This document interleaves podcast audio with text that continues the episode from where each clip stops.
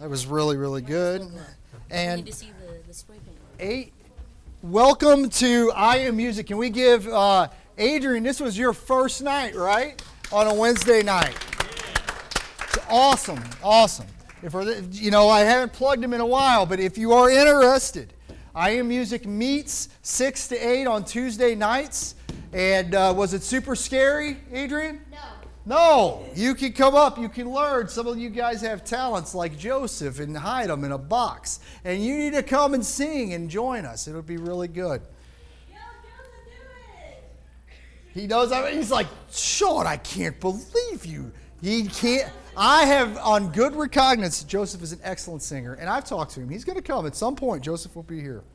He will be part of this. So uh, I'm excited. Tonight is night two of our series, The Mind of Christ, on Paul's letter to the Philippians. And if you'll remember, it's it's been it seems at least to me it seems like it's been a really long time ago. Uh, it's been a long couple of weeks. Uh, we were talking and we kind of opened up our study emphasizing that context is critical.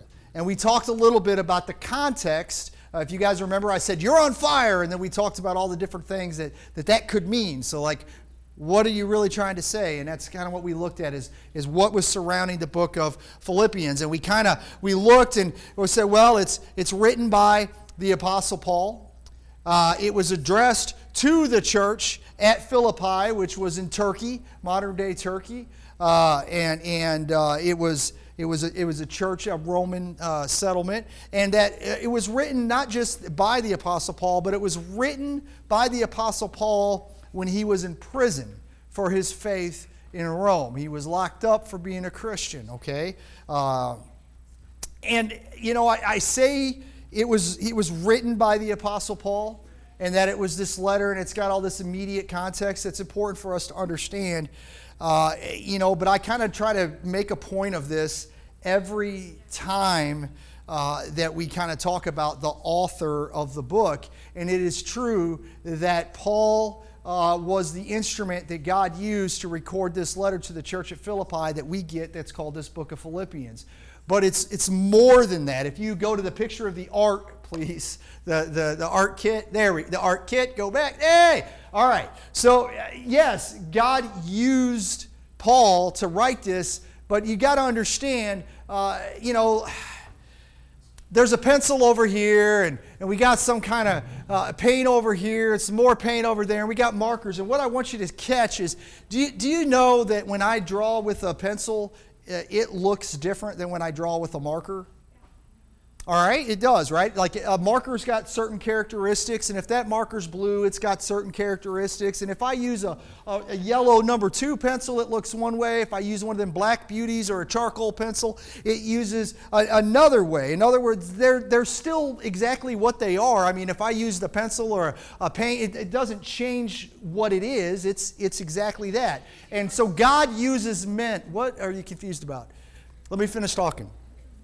If, if, God uses men the way that we would use instruments in an art kit to record his word. So when we say, yes, Paul is the author, that is true. In God's hands, God used Paul the way that you and I might use a pencil to record his word to us in the book of Philippians. And, and the reason it's so important is because, like, if I went to a masterpiece, Van Gogh's Starry Night, and I looked at that masterpiece and I said, Wow! Is it you're awesome, blue? How about yellow? You are so cool. And man, there's this little burgundy.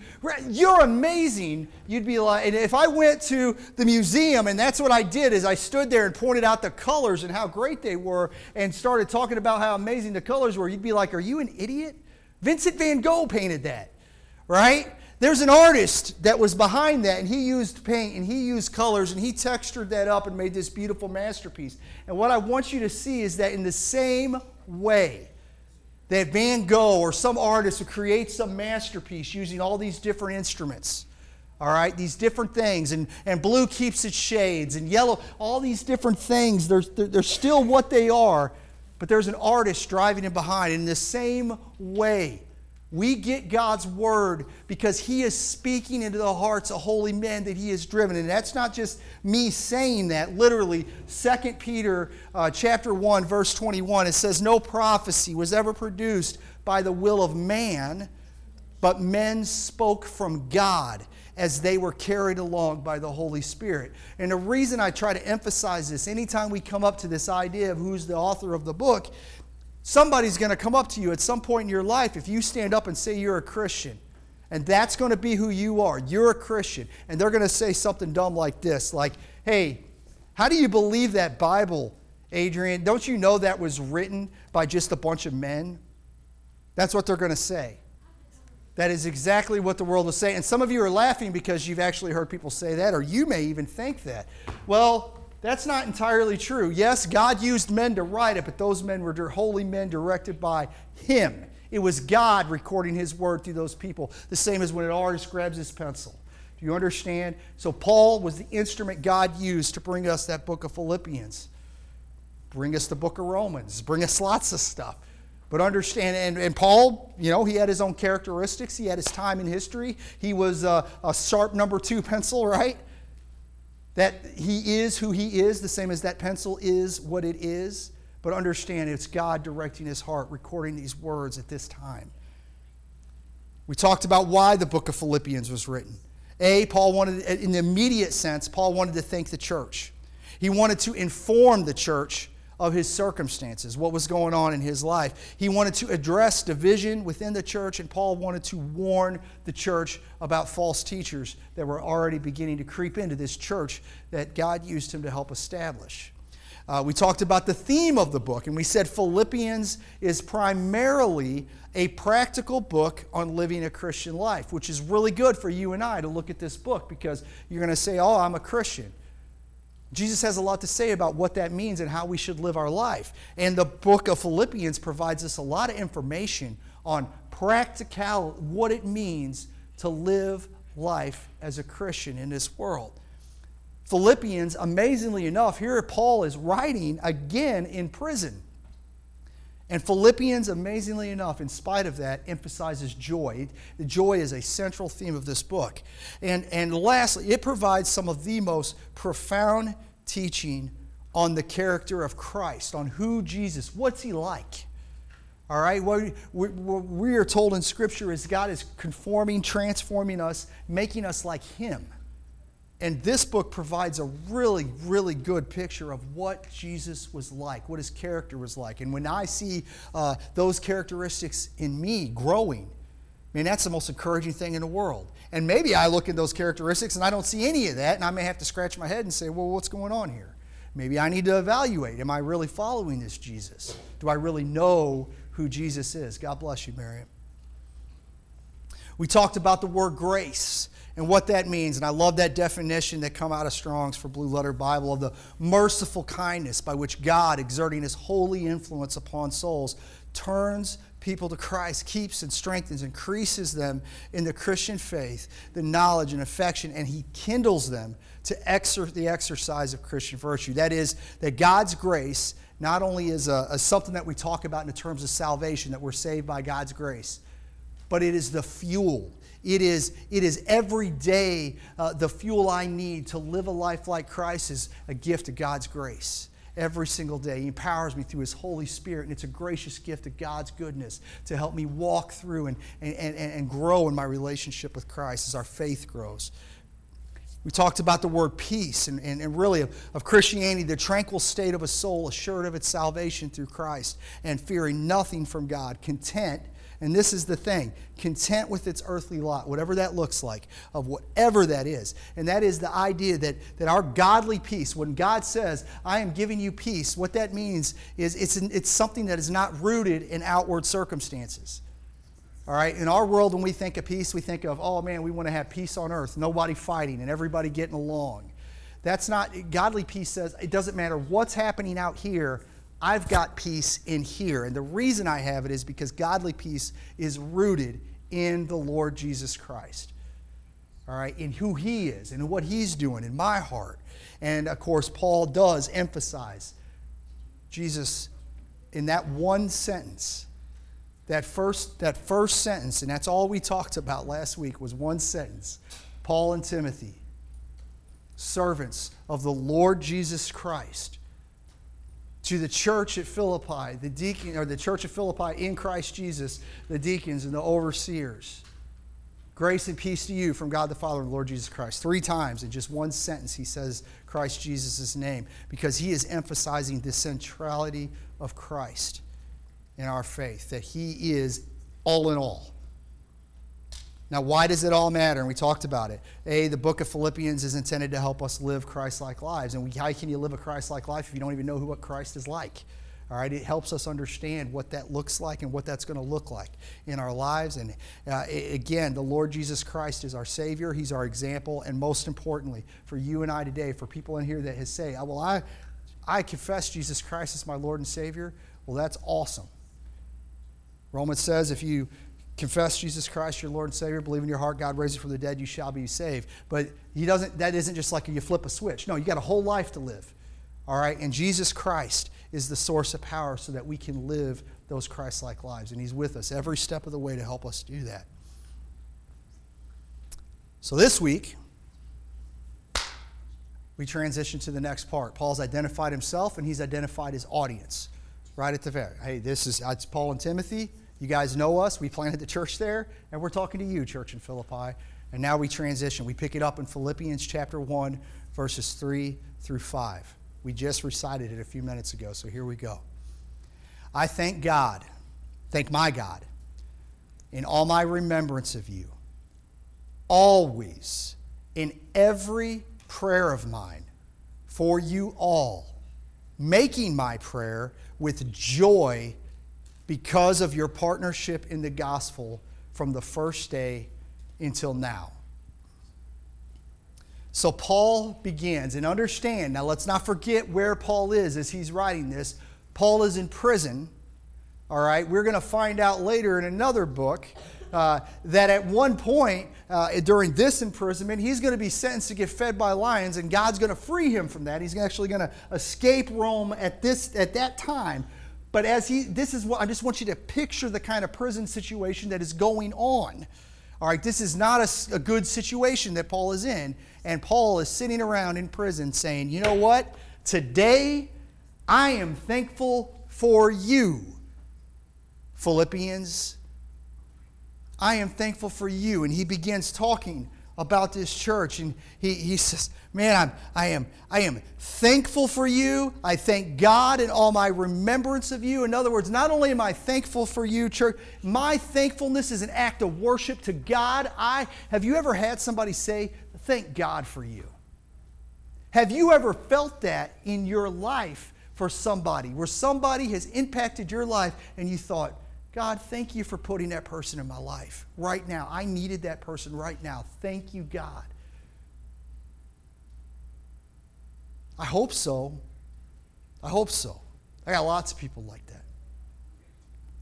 Paul says, I thank God for you, church. It's an act of act of worship. He's got his hands up, but it's not. I love I loved this picture when I was thinking of this this idea of being grateful. And it's funny when you search stock images, right? For gratefulness or gratitude. It is amazing how many of these, just on a regular stock image page, this ain't a Christian resource, but how many of these images revolve around Christian themes. Fascinating, man. It's, it's almost like we got a lock on this thing, I'm telling you. Uh, but it isn't, this isn't really a good picture of Paul's gratitude. That's really the next one.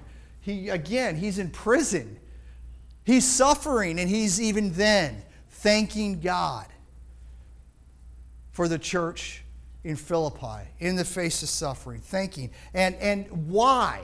What Paul identifies why. He says, for your because of your partnership in the gospel. In other words, you've been with me. He says it right there in the, in the actual verse. He says, You've been with me since the beginning. And I am thankful for your partnership that I know you and we have worked together. Next slide. And, and man, I am grateful to God that as uh, He has sent me out into this world to proclaim the name of Jesus Christ, You've been right there with me, supporting me and helping and, and encouraging this ministry. Excuse me. And it just, it made me think of this verse. You know, here's Paul, he's locked up in jail, and he is so thankful for these people. And why? Because, man, they've, they've worked together. They're unified. And, and, man, there's just this verse that Jesus says. This is the words of Jesus Christ. In John 13 35, he says, By this all people will know that you are my disciples if you have love for one another. And what I hear and what I want you to hear, I want you to hear the heart of Paul. I thank God for you for partnering with me in the gospel. What is Paul really saying? Man, thank you, people, for loving me. And I love you. And when I pray to my God, I thank Him for Him putting you in my life. And when Jesus says, By this all people will know that you're my disciples if you have love for one another, when I look at Paul, and I look for his care in the Philippians and uh, his, uh, his expressed care, that they reciprocated that, that both of them, man, you can see what that looks like. You can see love, right? I mean, I'm not just making that up. Can you guys hear it as Paul's communicating? I thank God for you.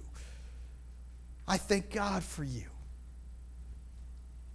It's a beautiful thing, this, this church that God is building. Let me tell you something. I got a lot of messages last week. A lot of messages. I got a lot of people that reached out. Hey, Sean, how are you doing? Hey, Sean, how is your family? Hey, Sean, can we do anything for you? Hey, Sean, are you getting any better? I mean, every day. I can tell you, every single one of those people that did that Everyone, not one outside of that, were connected to my church family. Not one person outside of that was blowing up my phone asking how I was doing, asking how little Shaw was doing as he's sitting there moaning sick. This is a rough week. Rough. And it was my church family showing me that kind of love. The kind of love you see here between Paul and the Philippians. It's beautiful.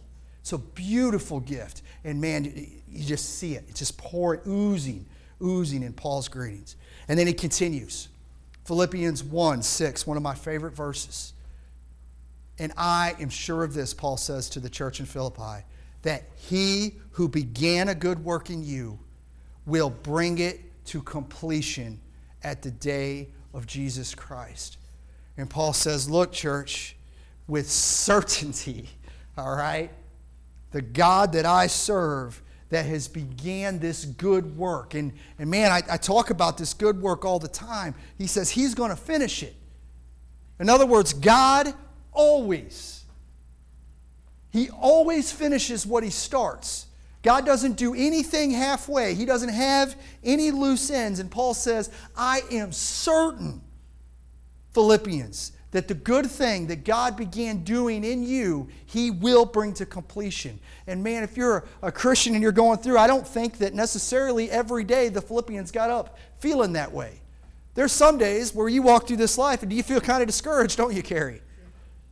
And it's not because of stuff happening up there. It's because you look in the mirror and you see stuff going on there and you're like, oh gosh. And Paul is saying, don't, don't let that stuff get you down. The good work that my God began in you, he will bring to completion. And what is this work? What is it? I get to talk about it this weekend. I'm really excited. I get to preach Sunday, and, and it's nice John gets to let me. But here it is Romans 8, chapter 8, verse 29. Those who he foreknew, he also predestined to be conformed to the image of his son. What's the good work God begins in you? I'll tell you right now the moment that you confess the Lord Jesus Christ as your Lord and Savior and you surrender your life, the Holy Spirit takes up residence in you like a seed and it begins transforming you, making you a little more like Jesus. And some days it may not look that way, but over the whole big picture, when I zoom out, I'll tell you right now the Sean Ratcliffe that said, Lord, I hear your voice, is not the same dude that's standing in front of you today. He's growing me. And nope, I'm not perfectly loving like Jesus. I do not get everything right. I'm far, far, far from perfect. But understand, He's still growing me. And He'll keep growing me. And He's growing you. And He was growing the church in Philippi. And Paul's saying, You see that good work He's doing? You see these things? He's going to complete it. It's encouraging. Very, very encouraging. It's a reminder that God is faithful.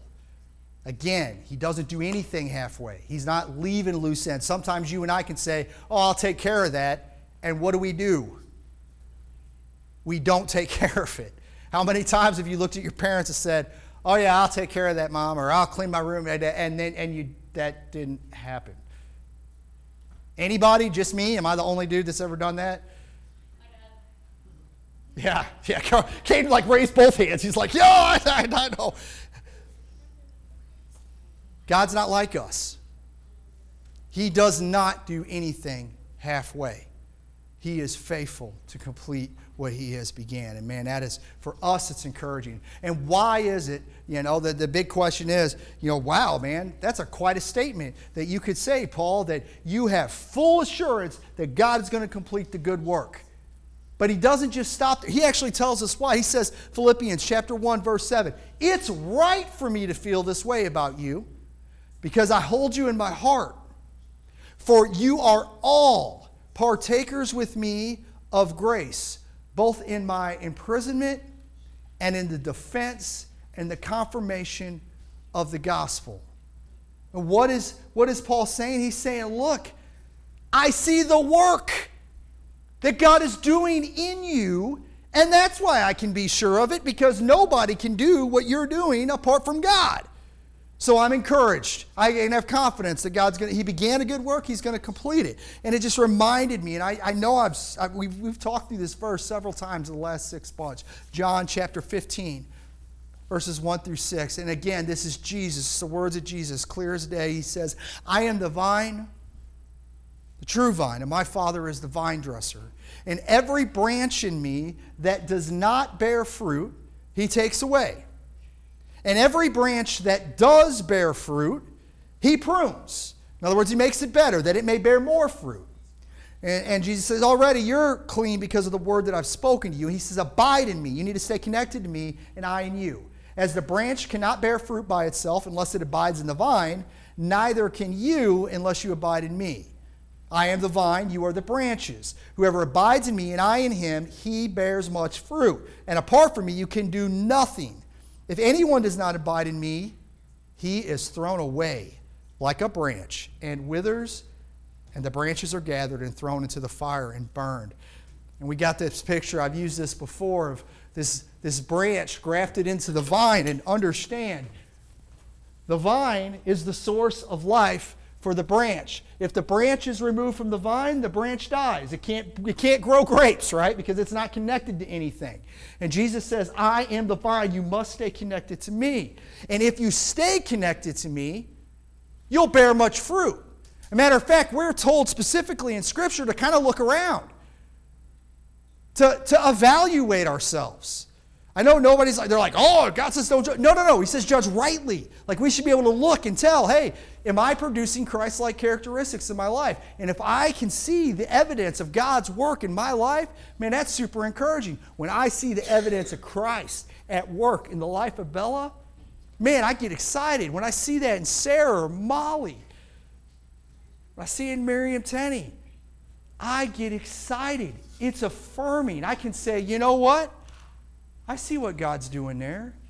And yeah, I got some confidence that what God began in you, He's going to do. And Paul's saying, Look, I see you, church. I see the way God is working and moving in your life. And yeah, I've got a right. I've got, a matter of fact, I got every reason in the world to be excited and say, Yes, it is exactly right that I would say that what God began in you, He's going to complete. I see the fruit on the tree. Now, conversely, would you, if the fruit's not there, now that's a different thing. That's cause for concern. And my goodness, if you've got breath in your lungs and you look in the mirror and you say, That I am, the fruit's not there. then maybe it's time to examine am I connected to the vine? Because if I'm connected to the vine, there's some fruit growing. But if I'm not, I can't fake it. It's not there. And if I got breath in my lungs, God's saying, You've got time to call out to me and get connected. Sometimes we got to look in the mirror and we got to look right in the eyes and we got to deal with that guy staring back at us. We need to really look at that, that, that guy or gal and we need to say, Hey, what do I see? God, help me see what I should see.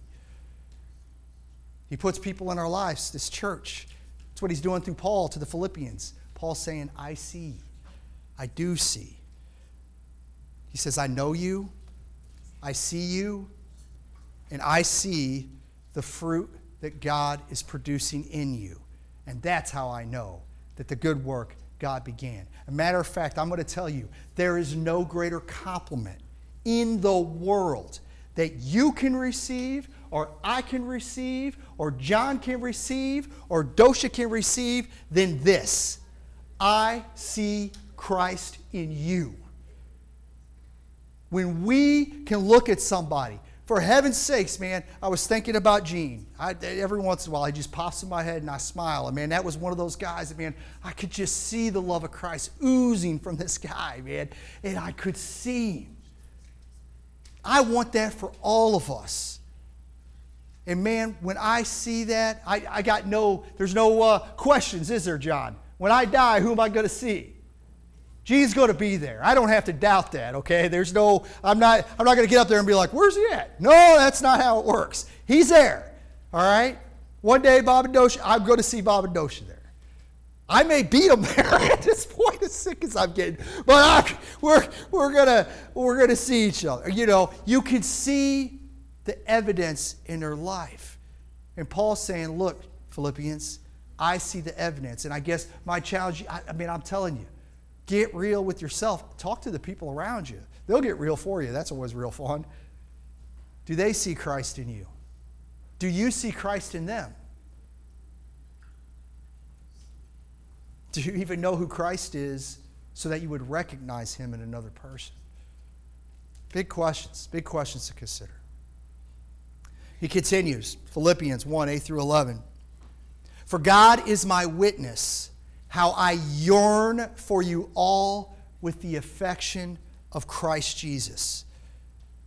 And it is my prayer. So, I mean, he has said a lot of things, and now Paul is going to say, Look, I am praying for you. I'm not just praying and thanking God for you, but I am praying for this for you. And he says, It is my prayer that your love may abound more and more Again, we go back to that verse by this you'll know my disciples if you have love. He's saying, I want you to grow in love with knowledge and discernment so that you may approve what is excellent and be pure and blameless for the day of Christ. That is the day that Jesus Christ returns to judge this world and to call his children home, cast everybody else in a different place. He says, You may be pure and blameless for the day of Christ, filled with the fruit of righteousness that comes through Jesus Christ, attached to that vine, to the glory and praise of God. And he says, Man, I have the affection. And he uses this word I want to see your love grow. And this isn't a, a worldly sense of the, of the word love. I, I love me some French toast. That isn't the kind of love that Paul is praying for. He is praying for our, our big fancy church word agape type love. That is Christ like love. That is unselfish. I want you to listen. I want you to listen. I want you to ask yourself I'm not going to ask what you're doing.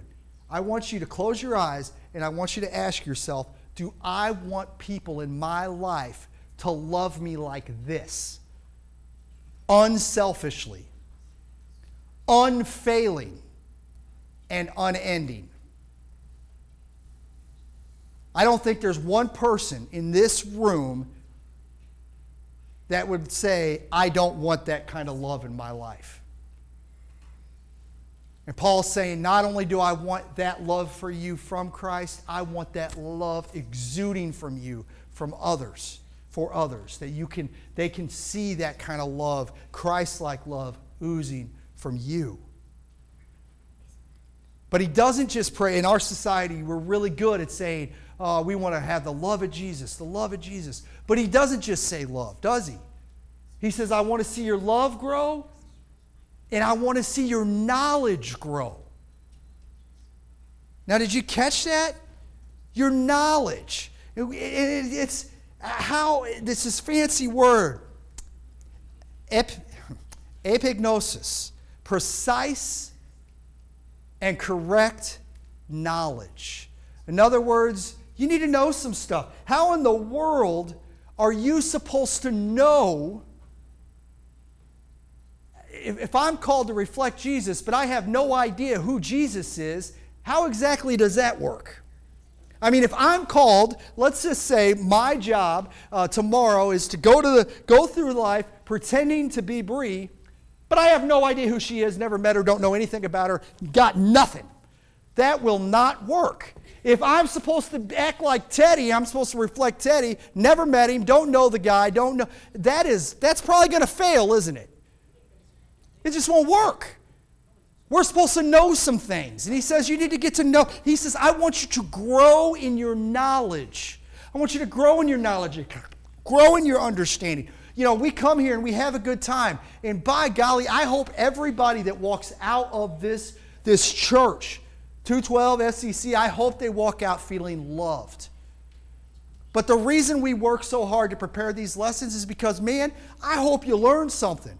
Let me tell you, a couple weeks ago, three weeks ago, when I was sick again with the stomach thing that wiped me out for five days, it blessed me to hear that Jason White was able to jump in and quiz you guys on Moses and start asking you guys questions about Moses. Because you know what the report is I got?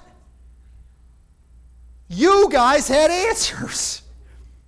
And man, that blesses my heart to know that you're growing in your knowledge. You learn some stuff.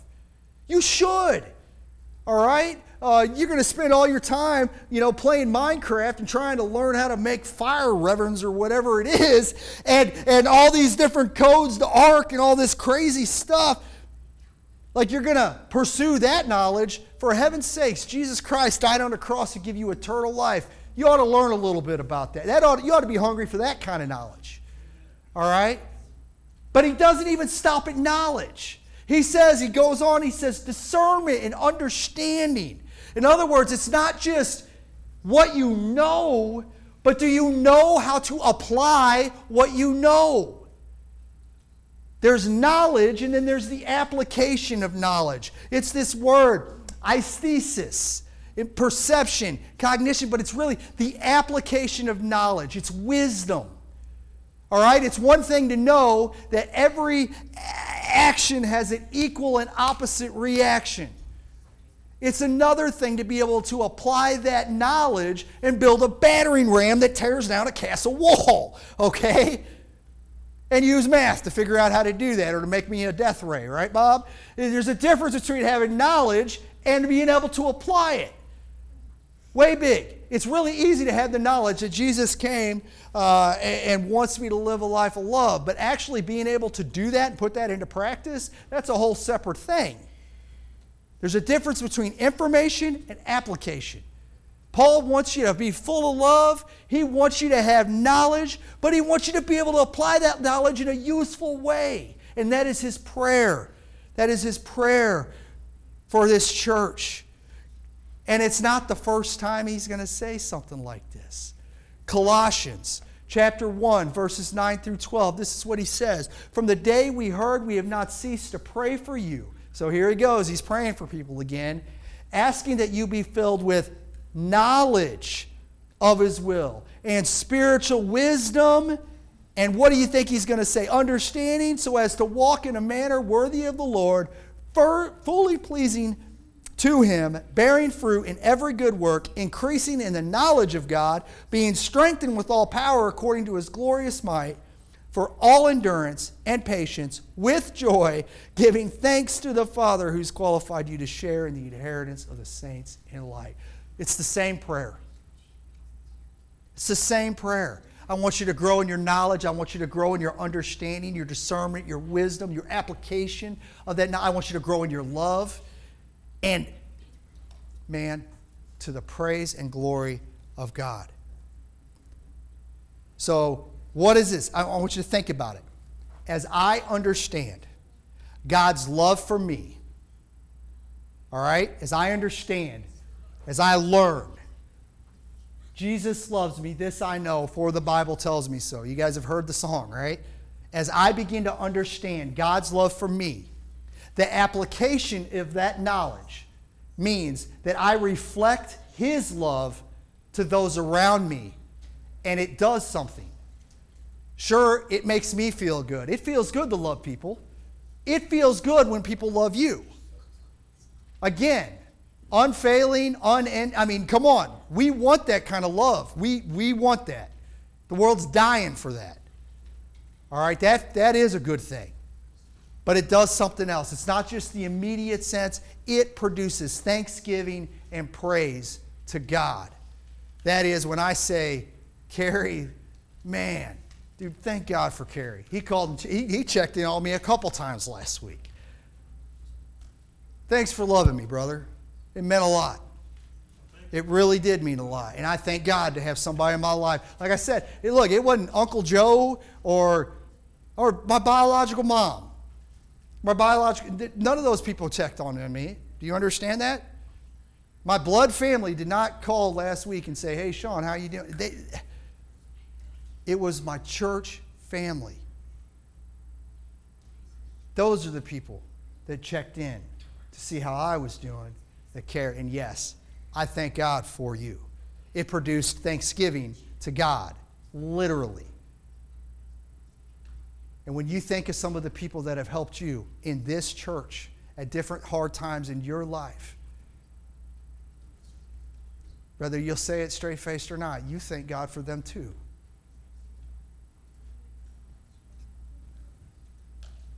So, what's the point? What's the point? The good work God is doing in the hearts of Christians, which is namely growing us to be more and more like Jesus, reflecting His light and love to one another. When we see that, okay, that should be a sign of encouragement to all believers. Do you understand? It should be encouraging. When I see Christ like love in, in Nancy, man, that's encouraging to me. And when she says, Hey, Sean, that was really nice what you did there, I see Christ. Man, that, that is encouraging. All right? Because I don't always get it right. It's nice when something comes shows up. It's encouraging. It's also unifying. It unifies us in the church. It really does. Because, man, I do got a church family that I love and depend on. And just like love does that, guess what? So does knowledge, man. We, we can look at the scriptures and see, man, that's a unifying thing. We begin understanding that application, we say, hey, man, let's go do this. You know why? Because I was reading this blah, blah. Man, that's unifying. It actually builds and strengthens us as a family. These things work together to grow us as a body of Christ and make us strong together. And it produces gratitude and praise to God in the lives, in our lives personally, and in the lives of those around us. Even people. Man, there are people in my town that I have prayed for, like at a gas station. Do you understand that? Seriously, I'm the weirdo that would, you know, somebody's having a hard time. They say, Can I pray for you? And man, that person may not know Christ at all. All right? I may never have that conversation with them again.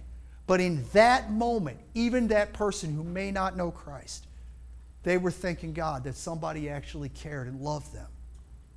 There might, who knows who's seen that? Not that that's why you're doing it, but who knows what that did to them. Had a great conversation. I had to take Caden in for a physical for his basketball. Man, I spent almost an hour. I did not want to leave the doctor's office because I met this fantastic guy at Urgent Care at Mercy in Washington, where Payless used to be. His name's Russ. He is uh, the, the physician's assistant there, and he is a rock solid Christian. I could have talked to that dude for hours. I mean, I had a hard time getting out of there. The last thing I did before we left is pray for that guy. That God would use him right where he's at because, man, he's, he was just a good dude, man. You could just tell. Uh, that is the unity of the faith, the church growing together. Why does that matter to me, though? Sitting in the chair. If I'm you, all right, why does that matter? Well, first of all, again, it's encouraging. It should be encouraging as you see these things growing in your life, and it should be as well as encouraging you to pursue continued growth. In other words, man, when I see those good things and I can kind of look around and see how God used me there, man, that feels good. Uh, how many of you guys were encouraged helping somebody out? How many people have been on a mission trip or done a service project, a community service project? How did that feel down in Ninos, New Mexico? How does it feel seeing the kids smile at the back to school fair? That encourages you. You'll take a little more of that, won't you? Matter of fact, you'll go out of your way, plan your entire summer around those things because, yes, it's great that we get to help people, but man, helping people helps you too. I promise every time. It's encouraging, it's good for your soul. The big one there is tremendous, I want you to, tremendous value in godly relationships and in the power of the unified church. Paul sat in a Roman prison. You got to understand, if I read Timothy, exactly what he says God saved me from the mouth of the lion. Now, he's saying that as he's about to be killed by Nero eh, when he's arrested the second time in Rome, but he's referring back to this first imprisonment. This is serious stuff. But what is Paul doing? Is he basking in a cell, boo-hooing about his circumstances? Absolutely not. He's praising God that he's got the opportunity to be there so he can testify to the gospel to the, uh, the Roman emperor that is going to send him to go talk to the lions. And he's praying about this church that he planted and praising God and thanking them for the impact that they've had on him. What kind of strength is that? I mean, if you really wanted to tell your story, in other words, you were sitting down and you were writing a story, would you want to write a story where you were a wimp curled up in a ball?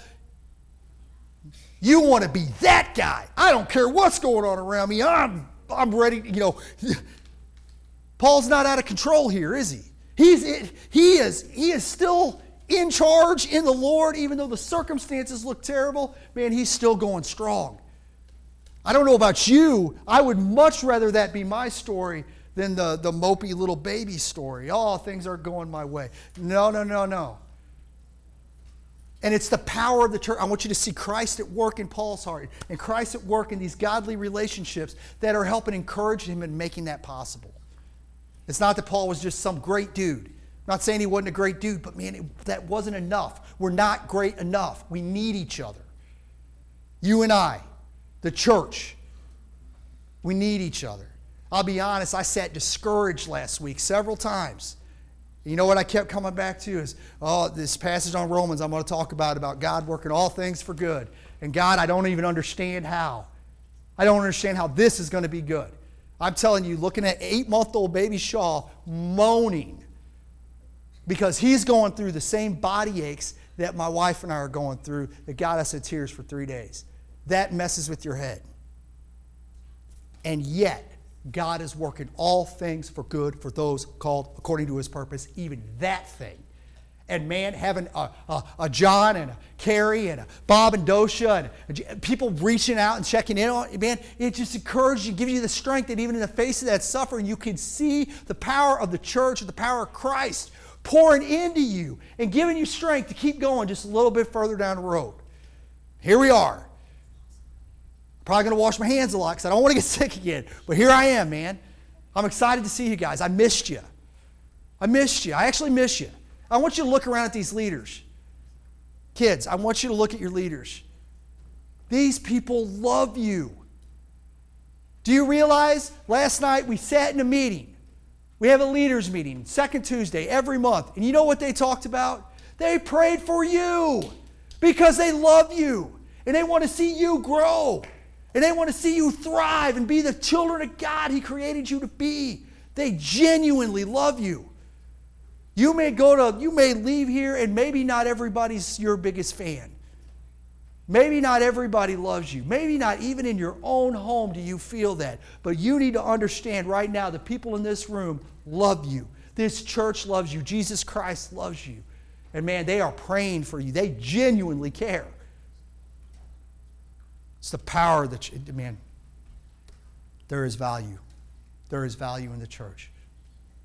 We are not made to go through this life alone. We are made to get through it together. And as Paul is sitting in that prison, he's remembering. He's remembering. He didn't even just remember in the Philippians, he wrote some other books while he was in prison. he's remembering. And in the source of darkness, he's got strength in Christ, in the church. And for you and me today, we need the same strength each and every day. Pray. Heavenly Father, thank you for your goodness. Or we are excited to continue in this book, and what a neat example to give us in Paul in this church and and kind of modeling a little bit already, beginning to, you know, we're, we're not quite to where we're talking about you directly, Lord Jesus, but we're already seeing what, what your, your love looks like reflected in your, your church as Paul interacts with these people. As Paul communicates his heart for this little church in Philippi. Father, I pray that you would increase our love our knowledge, our understanding of you. Father, I thank you for each and every person here. I thank you for their families. I, I don't believe any of us are here on an accident. We didn't just slip and fall and wind up at this place. You have a purpose and a plan for each and every person in this room, Father, and I pray that you would, you would help us to understand that to hear your voice, Father God, that you would, you would continue to grow us, to unify us, and that you would send us out into this world to be the lights on the hill, the salt of the world, to, to make the difference that you've called us to make in this community at this time in history. Father, help us to understand what that is. it all begins with understanding who you are. Help us to see you. In Christ Jesus' name we pray. Amen.